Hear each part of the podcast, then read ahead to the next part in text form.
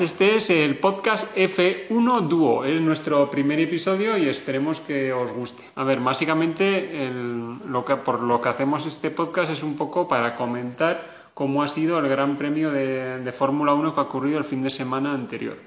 Y eh, los que estamos comentando aquí somos mi hijo y yo, Aitor, que es mi hijo, y yo soy José y intentaremos pues charlar distendidamente y un poco pues dar nuestro punto de vista de las cosas que están ocurriendo en la Fórmula 1. Y ahora mismo os presento a Héctor. Hola, muy buenas.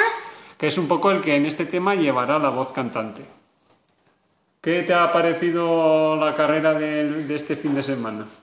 Me ha parecido que ha sido una carrera divertida, solo que ha quedado marcada por el principio de la carrera con el incidente de Román Grosjean, que vamos a empezar hablando ahora mismo de ello. ¿Cómo pasó este incidente? Pues todo pasó porque le hicieron un bocadillo a Lando Norris que le, se le, dejaron sin el alerón delantero y, y, se frenó. Entonces se amontonaron todos los coches y Grosjean que iba, que iba detrás se amontonaron y al llegar a la curva 3 los dos Ferrari se emparejaron y Grosjean hizo un giro a la derecha pensando que se iban a chocar delante, pero no vio que Kvyat estaba al lado emparejado su rueda delantera izquierda con la rueda trasera derecha de Román Grosjean, le tocó, se levantó un poco el coche Grosjean y perdió el control y fue directo hacia el muro en un ángulo donde no suele haber choques con ese muro. Al chocarse, primero entró el alerón delantero se quedó clavado y si no llega a ser por el halo que vamos a hablar más adelante, le llega a dar en la cabeza y le llega a matar.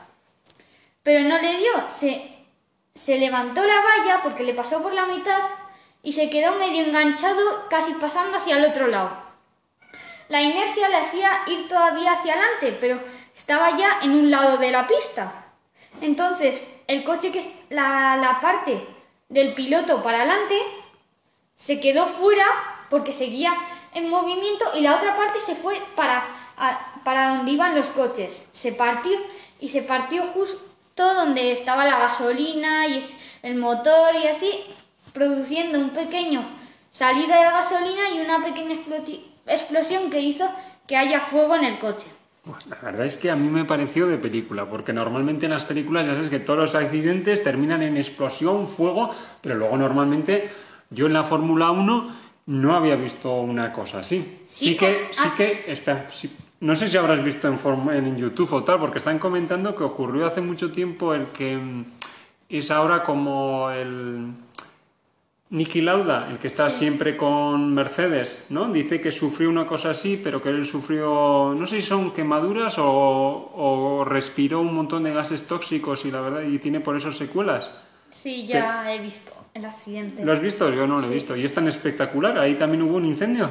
Sí, se chocó contra el muro, pero en, esa, en ese tiempo chocó, mm. rebotó y se incendió el coche y se quedó en medio de la pista con el fuego. Eso es lo que yo había oído, pero no, no lo había visto directamente en las imágenes. Yo sí. Lo increíble es que Grosjean no haya sufrido casi nada, solo se ha habido quemaduras en la mano y ya ha salido del hospital a día de hoy. Pero tú crees que este accidente es culpa de quién fue que lo provocó, el que el piloto, el que se podía echar un poco culpa o tal de que Kvyat. No creo que sea culpa de Kvyat porque Kvyat estaba allí. Hmm. Fue Grosjean el que se fue para afuera. Hmm. No, la, culpa sería de Grosjean en sí. Sí. O sea, no fue un acto que digas, bueno, me quema la fe de Kvyat o es no, no. no. Pero bueno, la verdad es que las imágenes eran espectaculares. Es increíble cómo con ese accidente y tal, que al final Grosjean solo ya ha tenido unos dedos quemados. Sí. Absolutamente nada más. Es que con, con los incidentes que ha habido con Jus Bianchi, Antonio Hubert, Senna, la, aunque hayan muerto, eso ayuda mucho a la Fórmula 1 a mejorar sus protecciones con el halo, con antifuegos, porque los trajes Solo pueden soportar un minuto dentro del fuego y él estuvo 27 segundos exactos. Entonces, soportó el traje, entonces no tuvo tanto calor. Cuando se quemó la mano es cuando, si ves las imágenes, al salir, toca la valla.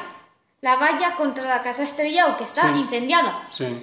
Ahí se quema la mano. Ah, es en ese momento. Sí. Yo no sabía por qué, he dicho, no sé, o había un agujero y yo decía, ¿por qué saquemos justamente las manos? La verdad es que no sabía por qué, pensaba que habría habido algún agujero en el traje o alguna cosa No, así. por entrado eso, porque había tocado directamente el fuego, que eso estaba muy caliente. Mm. También quiero agradecer las ayudas que ha hecho el, el, el coche médico que iba por detrás, que ha sido muy rápido, su copiloto exactamente y su piloto, que Mm. han sido muy rápidos para intentar sacarlo. Cuando le veis a Grosjean saliendo, es que Grosjean también ha soportado fuerzas G increíble, creo que eran 50 o así, y que no se haya desmayado y haya podido salir ha ayudado mucho. Si no llega a salir, podía esto haber acabado peor. Y al salir se le ve cómo sale y cuando llega a la valla se le ve como al copiloto del, medi- del coche médico le saca a la fuerza casi la valla agarrando de la mano. Es mucha suerte lo que ha tenido Grosjean y mucha ayuda que ha hecho el coche médico de llegar tan pronto. Pues ayer yo leí una entrevista del coche médico, el jefe del coche médico, y comentando que aunque ellos por lo visto entrenan un montón de circunstancias o en casos van pensando que en casos extremos se les puede ocurrir o pueden ocurrir en la Fórmula 1 para saber cómo ellos tienen que funcionar, dice que en ninguno de esos mm, casos que ellos pensaban que podía ocurrir, en ningún momento pensaron que podía ocurrir una cosa como lo que ocurrió, que el coche se partiera, tuviera una explosión, estuviera en fuego, eso no lo tenían previsto en ningún caso, según leí en la entrevista que le hicieron al jefe médico. Pero habrán entrenado cosas parecidas con fuego y así han tenido que mezclar un poco todo. Sí, sí, un poco todo, pero así como ese dijeron que no lo habían, no se les había previsto. Pues menos mal que le hicieron, que consiguieron sacarle. Sí, y luego tú qué opinas, hay una pequeña polémica y tal, que había gente que decía que se tenía que haber anulado, otros que hicieron bien en seguir la carrera, o tú ahí cómo lo ves? A mí me pareció que muy bien la televisión, al, al- cuando ocurrió, ocurrió el, el incidente, Mm. Me pareció bien que no volvieran a enseñar las imágenes hasta que no supieron que Grosjean está bien. Al ver ya que Grosjean ha salido del coche, se le veía bien en el coche, yo creo que se podía seguir la carrera con el muro que ya había estado puesto y yo creo que hasta lo mejoró porque con ese muro el coche no se quedaría clavo si ocurre otro accidente ahí. Yo creo que hay que mejorar todos los muros para que reboten. Si rebotan, eh, la fibra de carbono está hecho para romperse, impactar, todo, impactar toda la fuerza y absorberla. O sea que entonces no estás, ¿tú estás de acuerdo con las quejas que ha hecho luego hace poco Ricciardo? ¿Cuál? Pues que ha dicho que le pareció muy mal que la televisión estuviera constantemente repitiendo las imágenes del accidente eh, y de, de Sí, Grosjean. fue que un poco con- excesivo. Dice que eso lo han hecho simplemente por puro morbo y espectáculo. Y que no era nada agradable cuando ellos estaban también dentro de los coches esperando comenzar, que estaban por las pantallas repitiendo. ¿Tú eso estás de acuerdo con él? ¿Consideras que no Yo fue creo para que tanto? se debería, después de saber que está bien, para que la gente viera qué ha pasado, porque había mucha gente que ha visto fuego y ya no sabía qué había pasado. Hmm. Una vez así pas- para ver qué problemas ocurrió, pero es que estuvieron como 15 minutos Hmm. enseñando las mismas imágenes. Que sí que eran muy increíbles, pero al final era un poco de harto. O sea, que estás de acuerdo con Sí. Daniel Ricciardo. Y sobre todo para los pilotos después subirse a un coche que sabiendo que su compañero se acaba de chocar y acaba de arder, que podría haber muerto es muy duro, yo creo. Bueno, y un poco dejando ya un poco ese tema, eh, que es evidentemente ha sido el claro, el que más ha impactado y es unas imágenes que han dado mucho que hablar. De lo que es después ya el Gran Premio en sí, más o menos, ¿qué resumen tú me harías? O sea, ¿qué crees que pasó? ¿Fue más o menos normal? Porque volvió a ganar Hamilton. Yo creo que fue una carrera muy divertida porque hubo muchos adelantamientos a- al principio de la carrera, en la resalida, en la segunda resalida. Estuvo divertida con las estrategias, pero al final se fue a- fue un poco aburrida porque no, se, no llevaban siempre acercándose, pero nunca se adelantaban. O sea, fue, fue eh, una, yo le ponía una nota de 7 porque tan, fue divertida con algunos adelantamientos, pero no hubo nada excesivo. Ahora, cambiando un poco de tema, quería preguntarte qué, qué te ha parecido cómo han corrido los Racing Point. Los Racing Point. Yo ese nivel lo llevo. Pensaba, podías. A ver, me podías preguntar por Carlos Sainz, que me parece que hizo un carrerón. No, por Sergio Pérez y Lance Stroll, el equipo rosa. Yo no, ya, eso ya lo sé. Pero Lance Stroll no fue el que tuvo luego el accidente que le- lo lanzaron por arriba. Bueno, ya te lo explico yo mejor. Vale, pues venga, y es que ya te lo he dicho. No sé.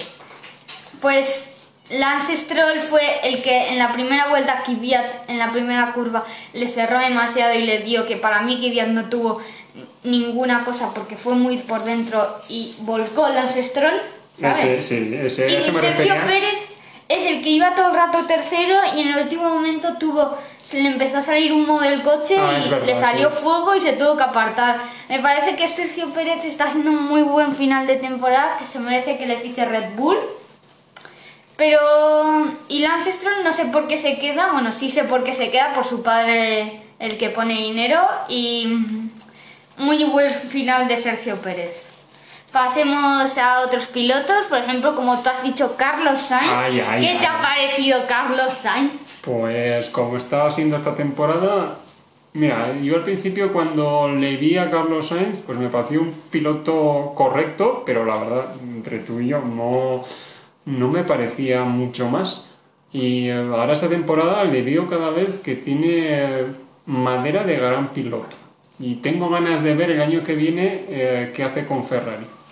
Yo creo que Carlos Sainz ha demostrado ya lo que era desde que llegó a McLaren estos dos años, Mm. con su podium saliendo en última posición en extremis porque al final hubo una penalización y cayó dentro del tercero en 2019 en Brasil, en Interlagos. Pues ha subido mucho de nivel, ha tenido el fichaje de Ferrari, pero yo creo que cuando llega Ferrari, como está Ferrari, yo creo que la primera temporada va a estar de Leclerc la segunda ya veremos a ver qué tal lo hace. Yo creo que la primera va a estar detrás de Leclerc más que por él, por el equipo que le va a poner detrás. Sí, bueno, no sé, no, no le veo a Carlos Sainz como un segundo piloto. Yo no lo sé, yo creo que sí. Mm, lo, quería que, lo tendría que ver. Yo ahora cada vez confío más en Carlos Sainz. Me da mejor feeling. Al principio no me daba, me parecía un piloto normalillo, ahora le veo madera. También es verdad que le veo menos piloto de lo que en su día yo le veía a Fernando Alonso. ¿Y qué te parece lo que ha hecho Pierre Gasly? Que ha estado como toda la carrera, ha estado ahí, salía por los puestos de Q2. Mm, Bueno, creo que entró a Q1, pero iba por abajo, iba todo el rato ahí, se quedaba por la octava y así, al final ha terminado sexto, iba todo el rato como escondidillo, pero al final sacó una sexta posición para ser el segundo equipo de Red Bull, o sea, lo están haciendo muy bien los Alfa Tauri. ¿Cómo piensas que, cómo crees que han llegado a tanto nivel? Pues no lo sé, yo pensaba que ese eh, corredor, después de haber estado en, en Red Bull, ¿no? Fue en Red Bull. Sí. donde- y fracasó, pensé di- directamente que ya había, se había ido su futuro al garete, que ya fracasó porque con los pocos puestos que hay de Fórmula 1, si te dan la oportunidad y no das el nivel, muchas veces te tiran de la Fórmula 1 y llega otro. Y mira, consiguió estar en Alfa Tauri e igual tal vez el problema de Gasly era que no supo llevar la presión de estar en un grande. Sí. Y ahora en este le están dando el tiempo a crecer. Yo creo que ah, ya firmó para la siguiente temporada con Alfa Tauri, se mantiene una temporada más. Yo creo que desde Brasil, que consiguió quedar segundo delante de Hamilton, Mm. que Hamilton tuvo la penalización y cayó Sainz tercero a la noche y así. Yo creo que ha cogido confianza y esta temporada después con la victoria delante de Sainz en, en, en Italia, Sí. pues ha cogido mucha confianza y está corriendo muy bien, más un Alfa Tauri que ha demostrado mucho más que es de lo que se esperaba con su, con su primera temporada de cambio de Toro Rosso al nombre de Alfa Tauri, con más dinero. Y ahora vamos a pasar a hablar de otro piloto que esta temporada lo está haciendo bastante mal y le está siendo ganado por su compañero Charles Leclerc, Sebastián Vettel. ¿Qué te parece que tal lo está haciendo Sebastián Vettel? ¿Qué crees que va a hacer en Aston Martin cuando se cambie el nombre de Racing Point a Aston Martin? Pues yo creo que Sebastian Vettel en Ferrari se ha dado cuenta que es peor piloto de lo que él se creía. No digo que, que sea un mal piloto, Pero después de haber estos años en Red Bull, cuando Red Bull era una máquina tal, él se creyó el segundo Schumacher. Y eh, cuando le ha tocado un equipo como Ferrari, que no está en sus mejores años y tiene que mm, pelear con un coche peor y tal, no lo ha sabido hacer. Y mm, no tiene para mí la categoría de, de- de ese piloto que hace crecer a un coche que es inferior un poco al líder, que en este caso es Mercedes. Yo opino lo mismo. Que está clarísimo. No, no- no sé mucho de la Fórmula 1, pero cuando hablo, hablo. Tú, como si fueras Alfa Romeo, harías como él que va a, que va a renovar a Kimi Raikkonen hasta que él decida retirarse, que ha dicho ya, que quiere renovarla hasta que él decida retirarse. ¿Tú le renovarías tanto como Alfa Romeo dice? Pues mm, no sé qué le aporta. Como no estoy dentro y no sé exactamente qué aporta Raikkonen, no sé decir. Si fuese es que no lo sé, si Raikkonen es por lo como se dice, que es com- como es Alonso, por ejemplo, Alonso aparte de si corre más o menos rápido, todo el mundo está de acuerdo en que es un piloto que hace evolucionar el coche, que transmite mucha información a los mecánicos y que permite que el coche mejore. Si Raikkonen es de esos y permite al, al Alfa Romeo que cada vez el coche sea mejor, pues sí le tendría para... para... Más que le hace mejorar es que no sé mucho sobre los talleres ahí, si les ha hecho mejorar Kimi Raikkonen, pero sí sé que, que se mantiene siempre por delante de su compañero Giovinazzi y siempre está por ahí, pero hay veces que le da un chip en la cabeza como ocurrió en Portugal Mm. y empieza ahí, con una salida de loco, se empieza a adelantar a todo el mundo y se vuelve en una máquina. Pero tiene que que coger más constancia y claro, tiene un coche Alfa Romeo y yo creo que en dos años yo creo que está jubilado, yo creo que no les merece la pena renovarles tanto, pero bueno, teniendo a un segundo piloto como Giovinazzi que es joven promesa, pero yo no tanto, que yo no creo que vaya a demostrar, yo cogería a un piloto de F2 que pinta bueno, Mm. cogería alguno de ellos, ¿Ves? ¿Dominas algo de la F2 tú? un poco, Uf, me da el nivel. De la F2 no conozco nada. pero muy poco yo. Ah, Oye, a ver, y ahora yo quiero saber tu opinión sobre el, hecta- el heptacampeón. Tu opinión, ¿qué valoración tienes tú sobre Hamilton? Yo pienso que Hamilton es un buen piloto, ¿Solo bueno?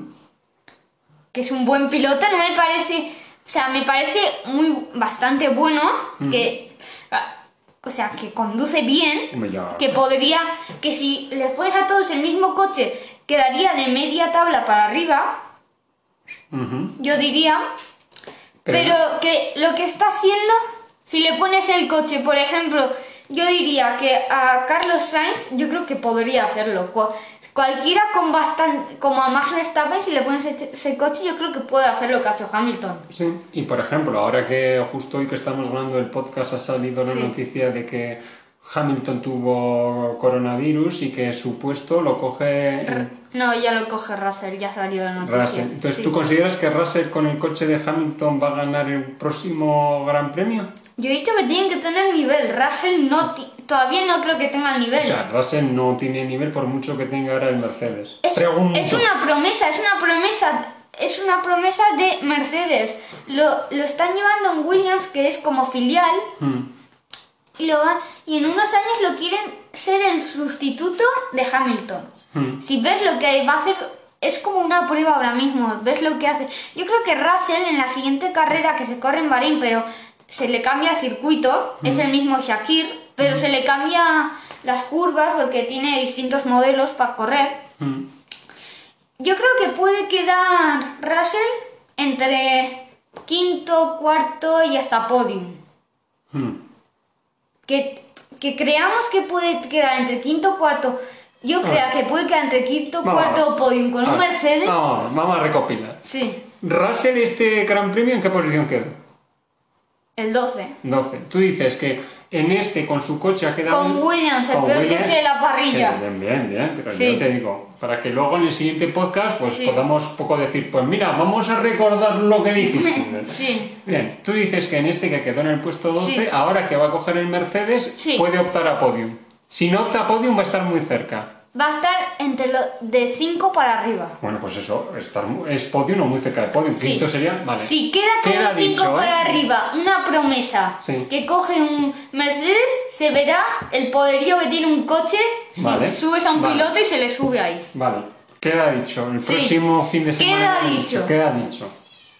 Y ahora ya hemos hablado un poco de todos los pilotos, hemos repasado un poco las noticias del COVID de Hamilton y quería acabar el podcast hablando a un poco de Haas y su nuevo fichaje y después viendo quién, cree, quién crees que ha sido el mejor de esta carrera, quién es eh, la, ma- la mejor promesa que ves en la parrilla y, y la- y el peor piloto de la parrilla y de esta carrera. Bueno, todo esto, ¿en cuánto? Se nos va a hacer un podcast larguísimo. Bueno, el nuevo fichaje de Haas es Mick Schumacher. Un Schumacher. Se sube un nuevo Schumacher. ¿Tú crees que podrá llegar solo a ganar un campeonato? Te soy sincero. Sí. No tengo ni idea de la trayectoria de Mick Yo Schumacher, creo que- Pero, pero, Sí. en cualquier deporte, Sí, los hijos suelen ser peor. los hijos no suelen ser malos, aunque llegan del mismo deporte, pero evidentemente si su padre ha sido una estrella, normalmente el hijo no llega al nivel del padre. Yo creo que puede, no sé si va a llegar a ganar un campeonato, pero va a estar en la zona media de la parrilla Bueno, durante un tiempo. Puede ser, no digo que no. Y pues ahora vamos a pasar con las valoraciones de los pilotos de esta temporada de esta carrera. Voy a empezar yo. Sí. El piloto para mí de esta carrera va a ser Carlos Sainz, saliendo de la 15, de la posición 15 hasta la posición 5. Me parece una muy buena carrera. Bueno, El peor piloto de esta carrera para mí es, con lo poco que ha corrido, Lance Stroll. sí, sí. Ha corrido poco y la ha liado. Sí, yo no, no sé cómo lo hace. El peor piloto de este año, igual diría Sebastián Vettel como lo está haciendo. O igual Daniel Kvyat por todo lo que... porque no está dando los resultados que se espera con su compañero Pierre Gasly.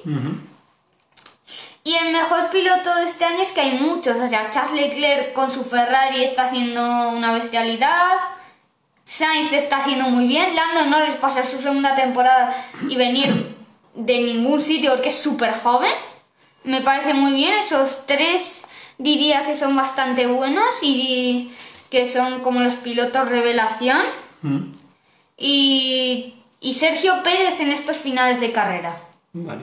Yo, ¿qué puedo decir de los que considero los mejores pilotos de lo Sí. que llevamos de él y de los peores no domino, no tengo una opinión al Pues no hace falta que digas de los peores. Para mí, de, de lo que llevamos de, de temporada en el gran circo de la Fórmula 1, para mí los mejores pilotos que están haciendo ahora son Lewis Hamilton. A ver, pero lo está haciendo bien. Pero revelación. ¿Mm? Vamos a ver, Reve- va- He dicho va- revelación. Ya, ya, ya, pero ahora, a ver, déjame, yo estoy hablando de... Pero hemos dicho revelación, no mejor piloto, hombre. Mejor piloto Hamilton. Revelación no es Hamilton. Ya, ya, pero yo digo los tres pilotos que mejor lo están haciendo. Hombre, Hamilton, Verstappen y Pérez. No, Para mí. Hamilton, Verstappen y Sainz.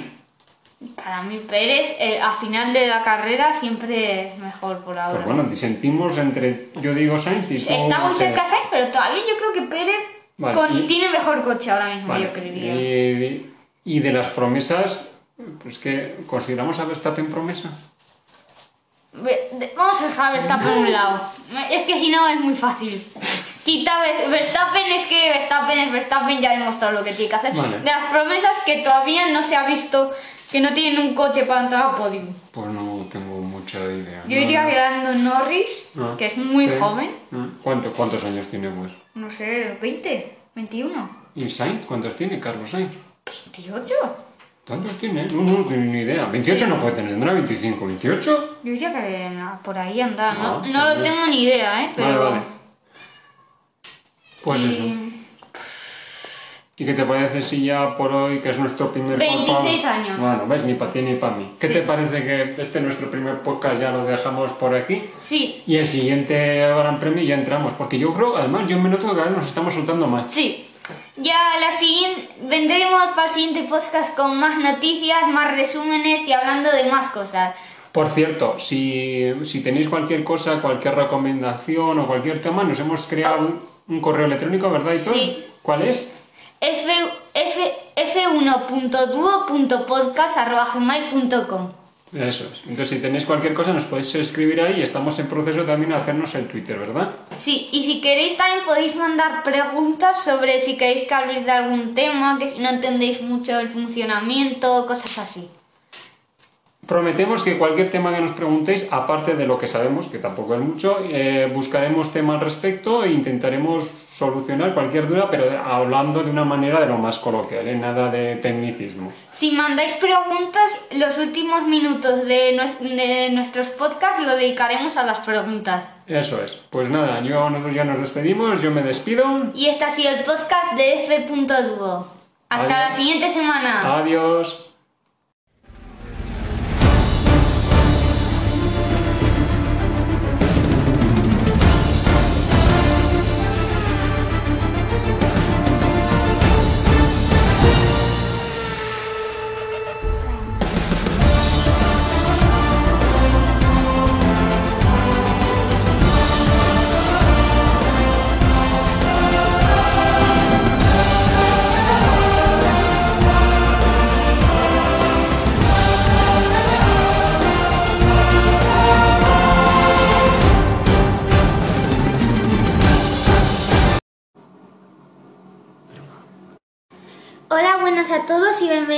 Bienvenidos a nuestro primer precarrera. Vamos a- hoy a repasar todo lo que ha pasado en la semana, las polémicas y hablaremos de qué creemos que va a pasar hoy la F2 y la F1. La verdad es que no pensábamos grabar, pero hoy tenemos tantas cosas para decir que nos hemos puesto, nos hemos animado y hemos dicho, pues vamos a grabar. Pues por acaso, os grabaremos. Y os comentamos un poco las cosas que han pasado y comentaremos cómo se plantea del Gran Premio, ¿cómo se llama este? Bahrein de Shakir, eh, la evolución del circuito creo que es la 3. Sí, o sea, es el mismo. Por fuera. Sí, es por fuera. ¿No? Han cogido un circuito, una, ¿no? Shakir, que tiene tres modos, pues han cogido el que es por fuera de la pista todo. que es poca, es muy corto. Es corto, más que corto, es rápido, es muy rápido y muy cortito. Sí, porque dan 87 vueltas. Sí, Mónaco es más corto, pero es más lento. Bastante más lento. Pues es el único. Bueno. Es muy rápido y corto. Eh, yo quería hablarte, sobre todo al principio, ¿qué demonios está pasando con el tema de Alonso? Porque se está moviendo una movida que yo no sé, yo no entiendo. A ver, entiendo, parte entiendo, pero tanta movida no entiendo por qué. Pero bueno, antes de nada, me comentas más o menos, porque el que no sepa de qué va el tema que está pasando con Alonso. Pues hay unos test para los jóvenes pilotos que tienen la licencia A y han corrido menos de dos carreras en la Fórmula 1 que pueden hacer test Mm. en Abu Dhabi para probar y amoldarse a un F1 y probar el coche. Y Renault pidió si podía inscribirse a Alonso porque lleva tiempo sin ver, aunque en teoría las normas no dejaría. La FIA le ha dado el pase. Y la gente se está quejando de que si eso es ventaja porque Alonso ya sabe cómo mirar el coche, cómo ver si evoluciona, que se va a tener ventaja en otros pilotos. Y McLaren se ha, se ha enfadado y quiere meter a Carlos Sainz también. ¿A Carlos Sainz para qué? McLaren y Ferrari quieren meter a Carlos Sainz en los test. Pero lo que yo no entiendo es, a ver, ¿prueban con el coche cuál? ¿El del año que viene o el de este año? ¿Con qué coche están probando? No lo sé, yo creo que prueban con el de este año. Entonces, vale, entiendo que las normas hablaban más de jóvenes y, por así decirlo, como Alonso llevaba mucho tiempo sin correr, tal, pero joven evidentemente no es. Pero lo que no entiendo es eh, ¿que, que tienen miedo a qué. O sea, no creo que Alonso Sí, corre, pero que, que corre con un coche que el siguiente año va a ser muy parecido, Sí, porque no cambian las normas. sí. Entonces puede evolucionar el coche en el siguiente año y para 2022 también. Tienen miedo en eso. Pues tú crees que tanto puedes, tanta, tanto jugo le puede sacar Renault a que Alonso dé unas vueltas que haga un test con ese? No lo sé. Pero si la gente tiene tanto miedo será por algo. Sobre todo se han quejado Racing Point y McLaren y ha salido el gerente o el jefe de Renault a decir que Racing Point que le ponga una denuncia que su coche está que, se- que su coche es ilegal. ¿Por qué? Básicamente, porque el coche es una copia del Mercedes, de Racing Point. ¿Ah, sí? Ya le pusieron una multa y dice que salga, que salga, a ver si así sacamos más pruebas. Sí, bueno, la verdad es que Es conocido, bueno, hasta donde yo sé, es conocido Alonso, y sobre todo es conocido porque es un piloto que hace evolucionar bien al coche. Eso sí que es verdad, que siempre Sabe comenta. pillar los errores y decir dónde hay que mejorar, qué aspectos hay que trabajar más.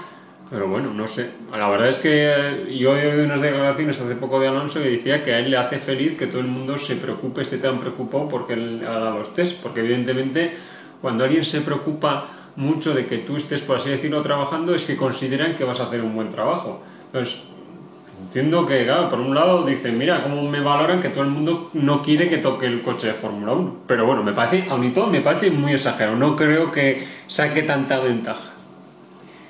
También ahora queríamos hablar del tema Russell en Mercedes, que como dio positivo, no recuerdo esta semana, Hamilton, Sí. había por, COVID, por COVID. Dio positivo por COVID. No, Hombre, ¿de qué va a dar positivo? Pero que le puede decir positivo por drogas. No o sé. por, por, por COVID. Bueno, pues el tema Russell es que te- tenían varias opciones, se veía que iban a entrar Bandor, que era el piloto reserva, porque Russell está compitiendo en Williams y así, pero al final salió Russell. Eso es lo que yo. Tú me decías, a ver si me explicas. ¿Por qué salió Russell? Porque si está Bandor, que es, es piloto reserva de Mercedes, y ahora que no puede correr Hamilton, en vez de entrar el piloto de reserva, entra el piloto de Williams. Yo, si fuese el piloto reserva, me mosquearía. ¿Para qué estoy de piloto reserva si cuando hay opción, en Más vez que de. de reserva es piloto probador.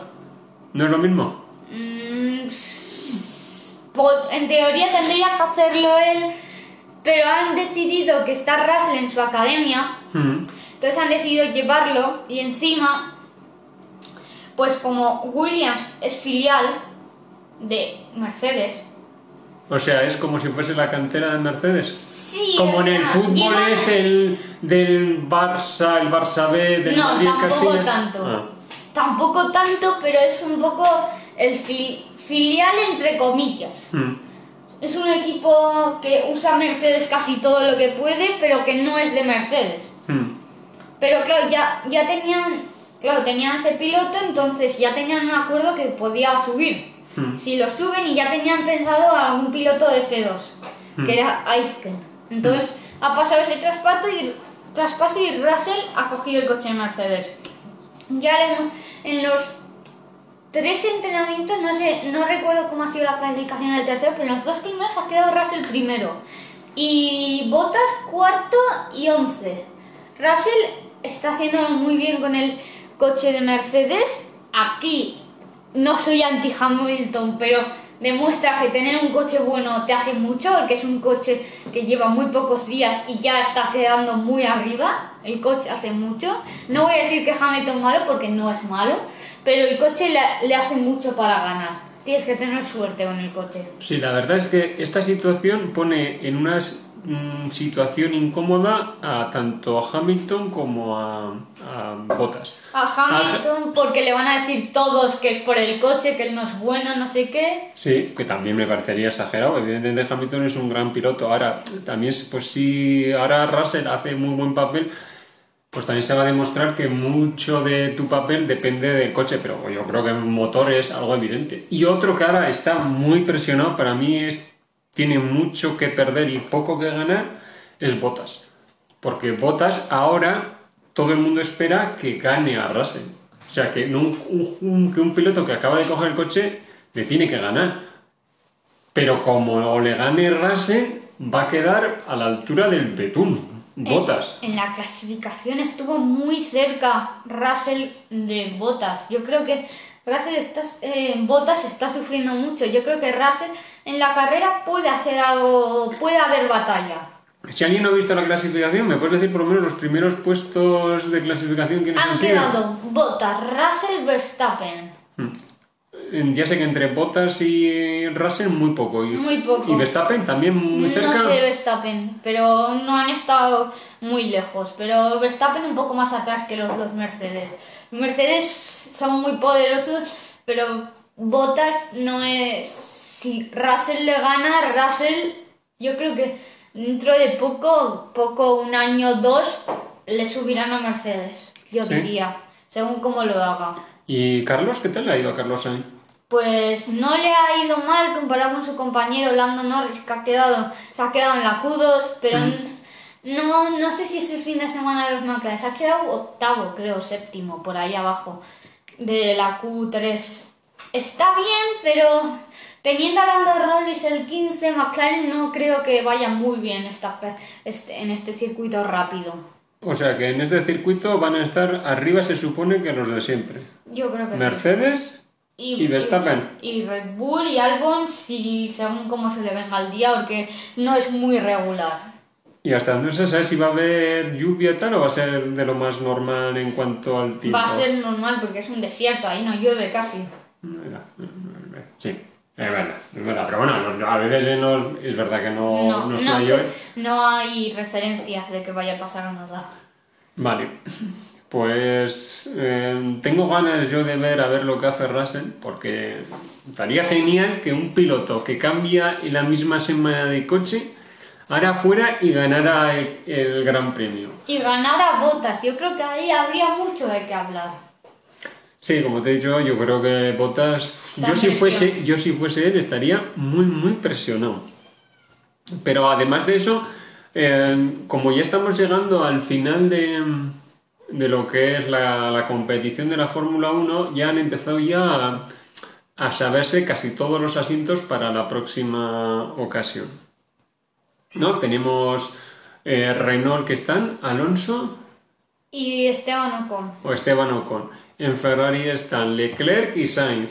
En Mercedes, si no me equivoco, seguirán Hamilton y Bottas. Hamilton, yo creo que está haciendo la triquiñuela, pero se va a quedar, se va a quedar. No está confirmado. ah, sí, se le acaba el contrato. Sí, no está confirmado, pero yo creo que está haciendo triquiñuela para ganar más dinérico. Sí, pero a ver, ahora mismo, tal como están todos, si Hamilton no siguiera directamente, no tiene equipo, que Red Bull. ¿O Red Bull cómo anda? Red Bull no van a fichar a Hamilton teniendo a Verstappen porque yo podría entender en Hamilton que en algún momento eh, le gustaría correr en Ferrari. O sea, casi todos los pilotos les hace ilusión correr alguna vez en Ferrari. Pero no esta temporada ya están confirmados. Ya, por eso, por eso. Pero sí que se han confirmado, por ejemplo, los nuevos pilotos para la escudería Haas, ¿no? Sí, que van a ser Macedín. ¿Cómo? Macedín diría que se Macedín o Mazepin. Mazepin. Mazepin. Yo me acordaba, ¿sabes por qué? Por Mazepin Mazapán. Pues Mazepin. y Mick Schumacher, que Mazepin en la Fórmula 2 ya se ve que es un piloto muy agresivo y en la última carrera ya expulsó, ya sacó de la pista dos veces de modo bastante agresivo y ilegal de la pista. Es un piloto muy agresivo y que no, va a dar espectáculo, pero no creo que el espectáculo es bueno en la Fórmula 1. Más agresivo que lo que en su día subió Verstappen. ¿Consideras que es Mazepin? Mazepin, ¿no? Por ahora sí, yo diría. Pero hay que ver cómo va a estar en la, en la Fórmula 1 con el coche Haas. Y después Mick Schumacher, que lo está que las últimas carreras de las F2 no lo está haciendo mal, pero no está quedando tan arriba, está sufriendo. Que hoy a la 1 y 20 Mm. Es la carrera, se decide el título de la F2. Tiene todas, casi todas de gana Mick Schumacher porque le saca una ventaja de más de 10 puntos. Mm. Pero todo puede pasar porque Ilot está como Mick Schumacher. O sea, queda, esta carrera ha quedado sobre la misma posición. Mm. Pero necesita mucha suerte Ilot para adelantar a Mick Schumacher. ¿Tú crees que ganará el título? Yo te voy a ser sincero, si más o menos algo tengo de idea en Fórmula 1, que es más bien poco que mucho, de la F2 me suena Schumacher evidentemente por su padre. Y poco más. Lo que sí, tú que lo sigues un poco más, realmente el nivel de Schumacher, del hijo de Schumacher, eh, pinta a ser un piloto top, un piloto medio o qué pinta tiene en la F2 se ha visto que está haciendo muy buenos adelantamientos, saben muy bien llevar el coche, mm. llevarlo al límite y así. Pero yo creo que si llega a la F1 estará en la tabla media. No creo que ni llegue a ganar un campeonato. Mm. ¿Consideras que está, por ejemplo, por debajo del nivel de Carlos Sainz? Muy por debajo por ahora. Sí. Pero también Carlos Sainz cuando subió no era nada. Este por lo menos es un poco más que cuando subió Carlos Sainz. Yo diría. Dependerá un poco la evolución. Sí. Hombre, yo tengo claro que Schumacher, a poco que tenga nivel, yo creo que será muy posible que algún día fiche por Ferrari. Sí. Si tiene un poco, o sea, si tiene nivel, no que segundo, pero sea suficiente, yo creo como que Ferrari está entre comillas obligado, puede ser, no sé si es la mejor palabra a decir, pero No creo, no lo sé. Ya, ya se verá en el futuro qué tal lo hacen en la F1 y así, pero mm, no lo sé. ¿Y este es el, el último gran premio? ¿O se termina aquí la temporada? De la F2 sí, de la Fórmula 1 queda una carrera más en Abu Dhabi. Ahí se termina, pero Ahí bueno. se termina, se acabó. La verdad, yo me da pena. Había. Me acuerdo en la época de mm, Alonso con Schumacher y tal, que quedaba todo para la última carrera y había una emoción sobre la última carrera que ocurriría, pero estas, estas últimas temporadas con el dominio absoluto de Mercedes, la verdad es que llegan a las últimas carreras casi casi sin emoción. Mm, No, no trae emoción, nada. Y, y eso, y aparte de eso, pues no creo, no sé si tenemos algo en, ocurrido en clasificación interesante. Yo ahora mismo que estoy pensando... No, no ha pasado nada especial, solo hablar de los dos pilotos nuevos que han subido para eh, cambiar a Grosjean ha subido a Fittipaldi, que es el cuarto de su familia, que ha quedado último, que no tiene un coche para hacer mucho y encima para acostumbrarse a un F1 que no es fácil, si no has corrido. En mi época se decía siempre, eres un Fittipaldi corriendo, era como que eras un flipado y tal. Yo, yo creo que allá en, tu, en el Instituto Aitor, creo que en el vuestro ya esas frases no se utilizan. Eso ya es de carcamal, ¿no? Sí. Y también Jack Aiken, que ha subido para desplazar a Russell, que no lo ha hecho mal, ha quedado detrás de su compañero de equipo, pero Latifi, pero no ha estado mal, tampoco ha quedado tan mal. Y también quería recalcar que se ha acabado la racha de ganar a su compañero de equipo de Russell. Siempre iba una racha de 38-0 a, su- a sus compañeros de equipo en la Fórmula 1. Pero ahora se han puesto con botas y ahora es 38-1. Pero No eso sé. porque cuentas el entrenamiento. Pero sí, en, en esa racha, en la carrera de hoy, si por lo que sea Russell gana a botas, ¿no sería No, es 39 la cero? racha de la clasificación. Ah, de la clasificación. La racha de las carreras. Russell el problema que tiene es que es muy bueno en clasificación, pero en carrera baja un poquito. Sí, es que- Ese es el problema que está esperando Mercedes que arregle. Cuando arregle eso es un muy buen piloto. Pero cuando tiene que arreglar ese problema. Que Claro. no es tan estable en carrera. Sí, eso me he dado cuenta yo, ya sé que es- no es para nada lo mismo. Cuando alguna vez hemos jugado con la Play 4, jugar al volante con el Fórmula 1 o con el juego de Fórmula 1 2020, una vuelta ya es duro. Pero si realmente pones la carrera en un circuito completo, 20 o 30 vueltos, te cansas. O sea, al final de estar continuamente en tensión cada vuelta para que el coche vaya perfecto tal, lo complicado es mantenerte estable tanto tiempo y a un nivel alto. Eso Ya, los pilotos pero están preparados para eso, ya saben lo, qué es su deporte, qué es su trabajo. No, bueno, pero yo creo que hay a veces la diferencia ahí entre un buen piloto y un gran piloto. Sí. Y eso, y bueno, por lo demás, no sé si. Yo la verdad es que ya no tengo más que comentar como previa al Gran Premio. No sé si tú tienes ahí toda No, pero cosa. vamos a acabar diciendo nuestro podium que Ah. creemos que va a pasar. Y también quería recalcar, Sergio Pérez, ¿crees que conseguirá algo? ¿Irá bien? Sergio Pérez, que en la siguiente, en la última carrera se quedó a las puertas porque se le, que, se le quemó el coche y iba tercero. Sí, yo creo que sí. Yo te puedo decir mi podio, mira, mis cuatro primeros te voy a Sí, decir. tus A cuatro. number one, Sí, Verstappen. No te rías. vengo. Two, Russell. Three, Bottas. Four, Checo Pérez. Ahí queda dicho. Primero, Russell. Segundo, Bottas. Tercero, Verstappen. Cuarto, voy a hacerme aquí un poco de triple, pero Charles Leclerc. Charles Leclerc, Bien. Porque el Ferrari, no sé cómo lo ha hecho, pero ha quedado quinto. Esto queda grabado. Esto queda grabado. Cuando hagamos la pre- eh, la- el post carrera, que será seguramente mañana lunes. Sí, que ya me- si podemos grabaremos el lunes, o sea, mañana, y si puedo lo subiré en el mismo día. Y veremos quién de los dos ha estado más cerca de su predicción. Y veremos qué tal ha ido la carrera para todos. Pues Os decimos los horarios para que ya sepáis cuándo son. 1 y 20 F2 se juegan el mundial entre Mick Schumacher y Ilot. Y F1 es a las 6 y 10 diría. Si no, mirarlo igual un poco por si acaso. siempre en horario para España, claro En, está. en horario español. Eso. Pues nada, nos despedimos, a ver si el lunes volvemos a grabar Sí. y comentamos qué tal ha ido la carrera.